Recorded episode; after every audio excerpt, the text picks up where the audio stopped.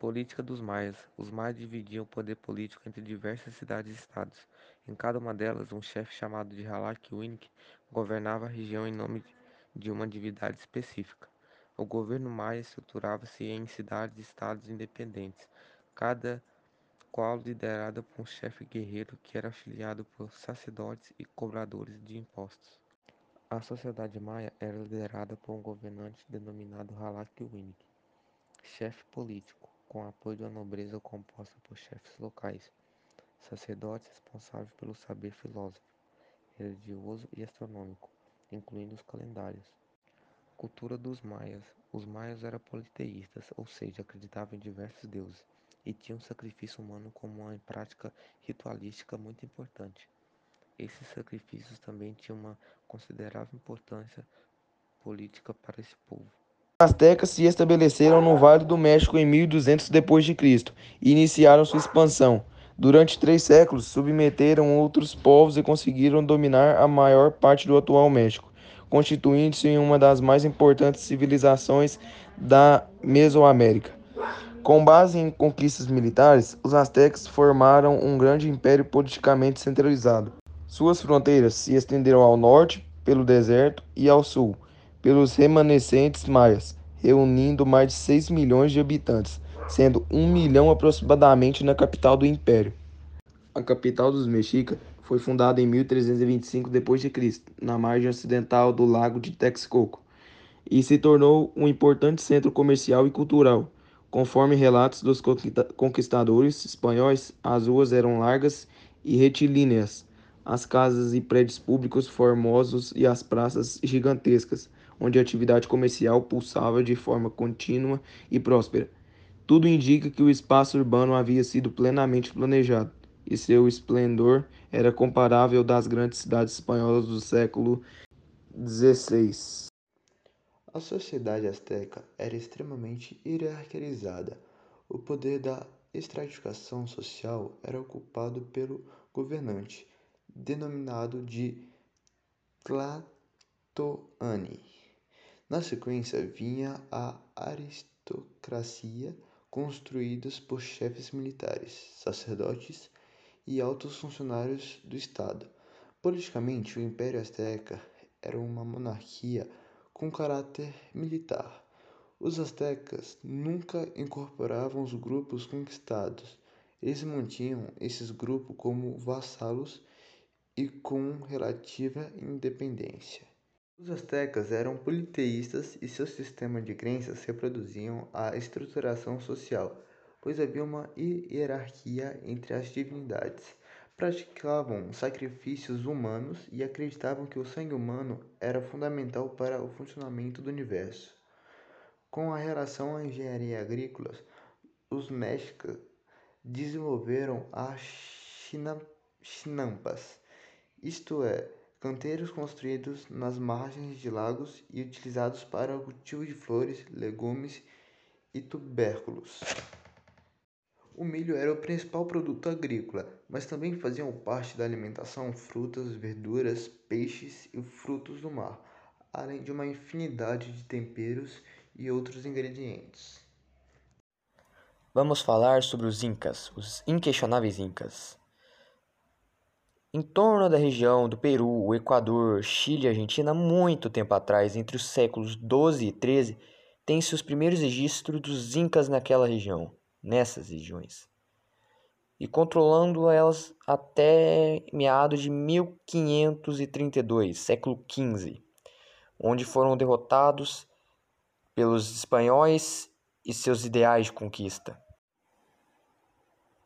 Sendo uma monarquia teocrática, na qual seu governante era nomeado como Sapa Inca ou apenas Inca, sendo adorado e reconhecido como descendente de Deus, o do Sol a propósito.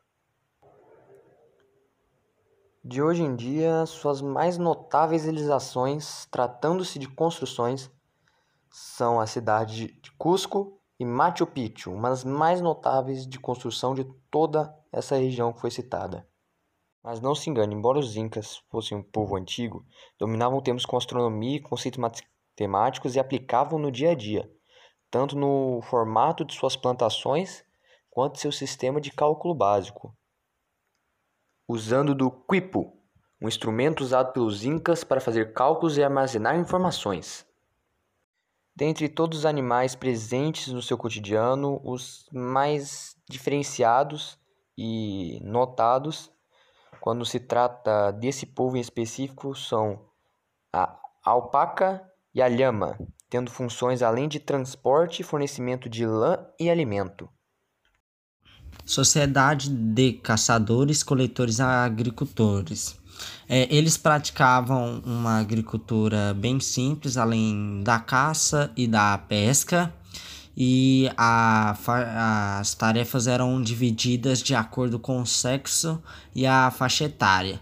Por exemplo, as mulheres realizavam atividades domésticas, praticavam a agricultura, produziam cestos e faziam a colheita.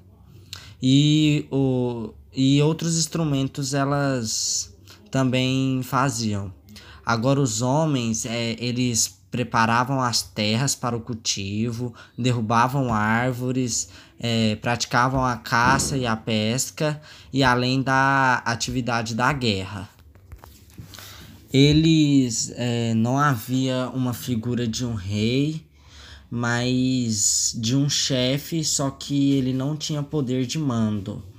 O, é, ele não tinha. ele não dispõe de nenhuma autoridade e nenhum poder de coerção e somente em uma situação de guerra é, o grupo escolhia alguém para exercer o comando. Os assuntos é, que eram mais importantes é, eram discutidos pelos guerreiros mais experientes ou homens adultos. E né, nas, né, nessas reuniões é, as opiniões mais importantes eram as dos xamãs ou dos pajé, pois eles conheciam os espíritos e suas manifestações ligadas à natureza. E também eles sabiam curar doenças e neutralizar esses espíritos, pois eles acreditavam que eles fa podiam fa é, fazer um mal aos indivíduos e à comunidade. E para esses grupos, todo o universo e a existência humana estavam relacionados ao sobrenatural, e os acontecimentos da vida se relacionavam ao mundo dos espíritos. O grupo mais numeroso encontrado pelos europeus pertencia ao tronco linguístico tupi-guarani. Esse, esses povos habitavam, de, é, habitavam territórios desde o norte da América do Sul até o Rio Prata na parte meridional do continente. A língua tupi era mais comum na costa atual do Brasil. Ela era falada de modo particular por vários povos, tais como os, os tupinambás, caetés, tomoio, tomoios e, os, e vários outros o, a maioria dos grupos tupi-guarani acreditavam na vida futura, na reencarnação dos antepassados e temia a alma dos mortos. A principal atividade era a guerra, especialmente para a tribo dos tupinambás, que viviam na costa brasileira. É, a guerra era considerada como um mecanismo central da reprodução social e da manutenção do equilíbrio cosmológico. E normalmente os grupos que não tinham aliança com eles é, podiam ser vistos como pot potenciais inimigos.